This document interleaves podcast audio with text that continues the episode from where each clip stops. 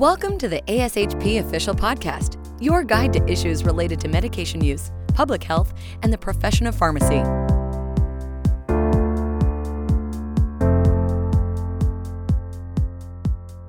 Thanks for joining us for this podcast of ASHP's podcast series on medication safety, the podcast where we discuss current trends in medication safety, regulatory issues, and best practices that improve patient care. This is part of the ISMP Best Practices podcast series supported by the Medication Safety Advisory Group. My name is Erica Thomas, and today we'll be chatting with Megan Rowcliffe, the Pediatric Medication Safety Officer at the Johns Hopkins Hospital, and Rutvik Dasi, the Medication Safety and Compliance Coordinator at Moffitt Cancer Center, about the ISMP Best Practice number 13, which is eliminating promethazine from the formulary.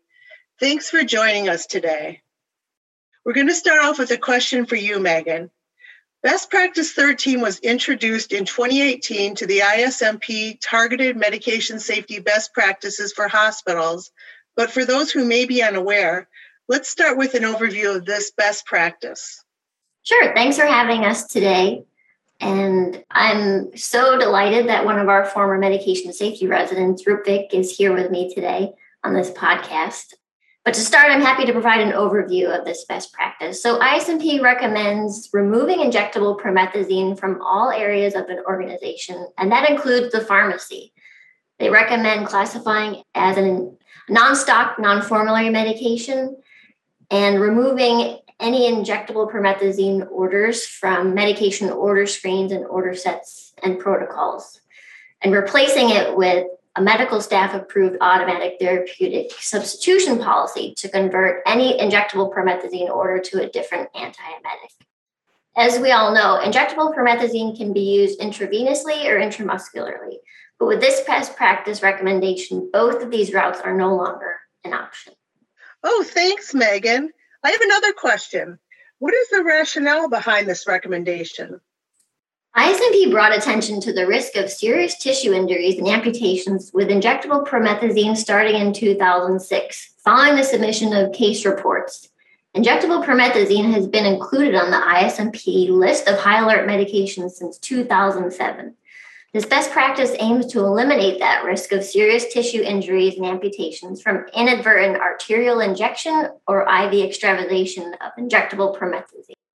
Great, thank you. Rutvik, I have a question about the typical sequence of events with injectable promethazine extravasation or incorrect route administration. First of all, thank you so much for having me on this podcast. But typically, with respect to the sequence of the events uh, with injectable promethazine extravasation or incorrect route administration, typically within first 24 hours, we see that patient may experience cramping, skin mottling, phlebitis, and paresthesia.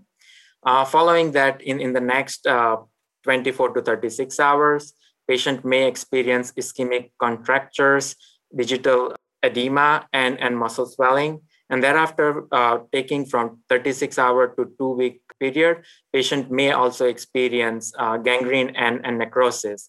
And the overall mechanism of action leading to all these effects in patient has to do with norepinephrine mediated vasoconstriction, thrombosis, endothelial in- inflammation, and cytotoxicity. Okay, thank you for that. Um, I have another question for you. What is the Food and Drug Administration's stance on the use of injectable promethazine? Yeah, so uh, FDA has actually received numerous reports of thrombophlebitis, tissue necrosis, and, and gangrene with injectable promethazine.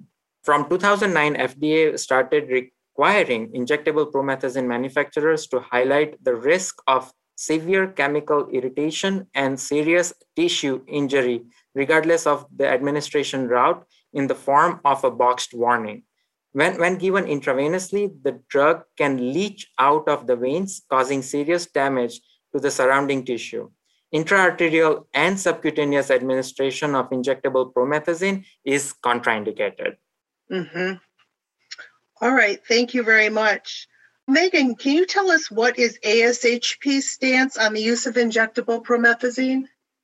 So ASHP's stance is a little less restrictive versus ISMP's, as it still recognizes promethazine as a treatment alternative in limited clinical circumstances. But overall, it encourages health systems to establish medication use processes that reflect nationally recognized best practices to limit the potential for patient harm when promethazine is necessary. Additionally, ASHP supports health system efforts to restrict use of promethazine by encouraging alternate routes of administration or use of therapeutic alternatives when appropriate. Okay, thank you. Rutvik, can you tell us a little bit about the stance of international organizations on the use of injectable promethazine?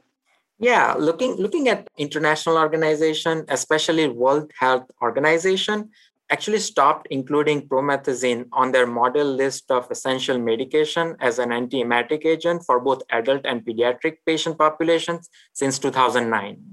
Okay. Megan, a component of this best practice is to implement a medical staff approved automatic therapeutic substitution policy to convert all injectable promethazine orders to another antiemetic. What alternatives can be recommended instead of injectable promethazine? I think this is what our listeners want to know most. so, I do want to note though that promethazine can be administered rectally. There is a rectal suppository available commercially, though, you know, that may not be a favorable option for a lot of patients. But given that there are alternative injectable medications, which include prochlorperazine, metoclopramide, ondansetron, dexamethasone, droperidol, and even diphenhydramine. It's, it's important to consider the onset of action, which each of these each of these agents and dexamethasone, metoclopramide, and droperidol have the quickest onset of action.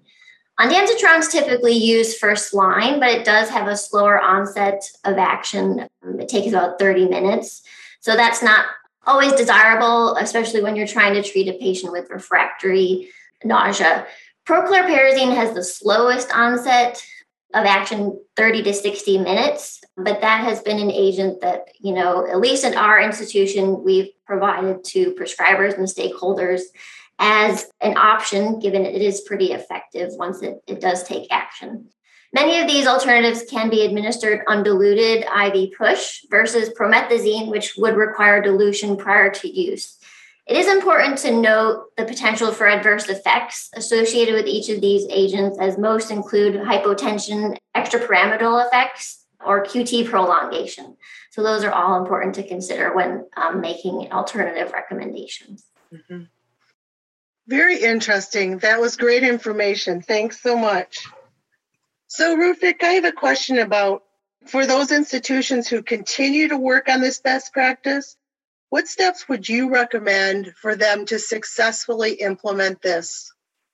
Yeah, we would recommend that those institutions continuing to work on this best practice analyze the current use of injectable promethazine at their uh, respective locations, gain leadership support to restrict or eliminate the use of injectable promethazine, uh, they can also discuss and gain prescribers' buy in, especially anesthesia, surgery, and emergency department providers. They are the highest user of, of this particular medication. They can also work with P&T to develop formulary restrictions and, and alternative recommendations, and they can then implement that uh, at their institution. And lastly, you monitor its use over a period of time to, to take appropriate corrective steps thereafter. Yeah, those are great recommendations. Thanks. So I want to know from both of you what lessons have you learned about this uh, best practice? Sure, I can start. This best practice has definitely engendered a lot of discussion given it's it's pretty controversial. I think one of the most important lessons we've learned is that having a provider champion uh, ideally from you know each one of the services that Rutvik just mentioned. So, anesthesia, surgery, emergency medicine is really important to the success of this and getting leadership support as well. You know, and those that continue to struggle with it, you definitely should prioritize this process change and assess your current risk and the mitigation strategies that you currently have in place. Perhaps you can come up with some compromises if you can't completely remove injectable promethazine from your institution That's kind of, you know, where we stand currently, at least at Johns Hopkins. And so some, you know, strategies would include removing promethazine vials from the Pyxis if it's currently stocked there and adding it to a list of medications which cannot be loaded in the automated dispensing cabinets. You would also consider restricting use of promethazine to a diluted form only uh, that would be used for slow infusion or IM administration. If you do allow the IV route and you have it stocked in the automated dispensing cabinet, consider developing a kit that would promote dilution prior to administration if you otherwise can't dispense it from the pharmacy in a diluted form. Also, we would like to recommend limiting the max dose of IV promethazine to 12.5 milligrams to lessen the chances of extravasation or other harm associated with this agent. Rutvik, anything to add to those lessons learned?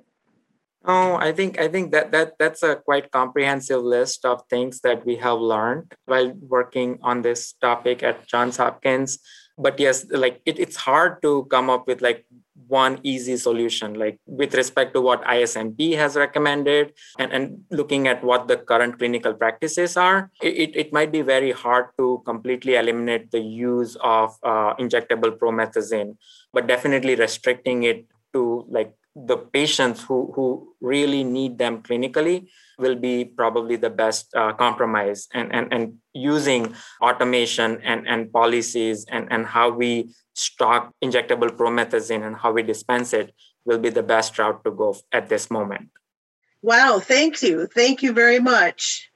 Well, that's all the time we have today. And I want to thank Megan Rowcliffe and Rutvik Joshi for joining us today to discuss best practice number 13. And if you haven't before, I'd encourage you to check out all ASHP's medication safety resources. You can find member exclusive offerings such as the Patient Safety Resource Center, patient education resources through medicationsafety.com, and exchange ideas and questions with your peers on the ASHP Medication Safety Connect community.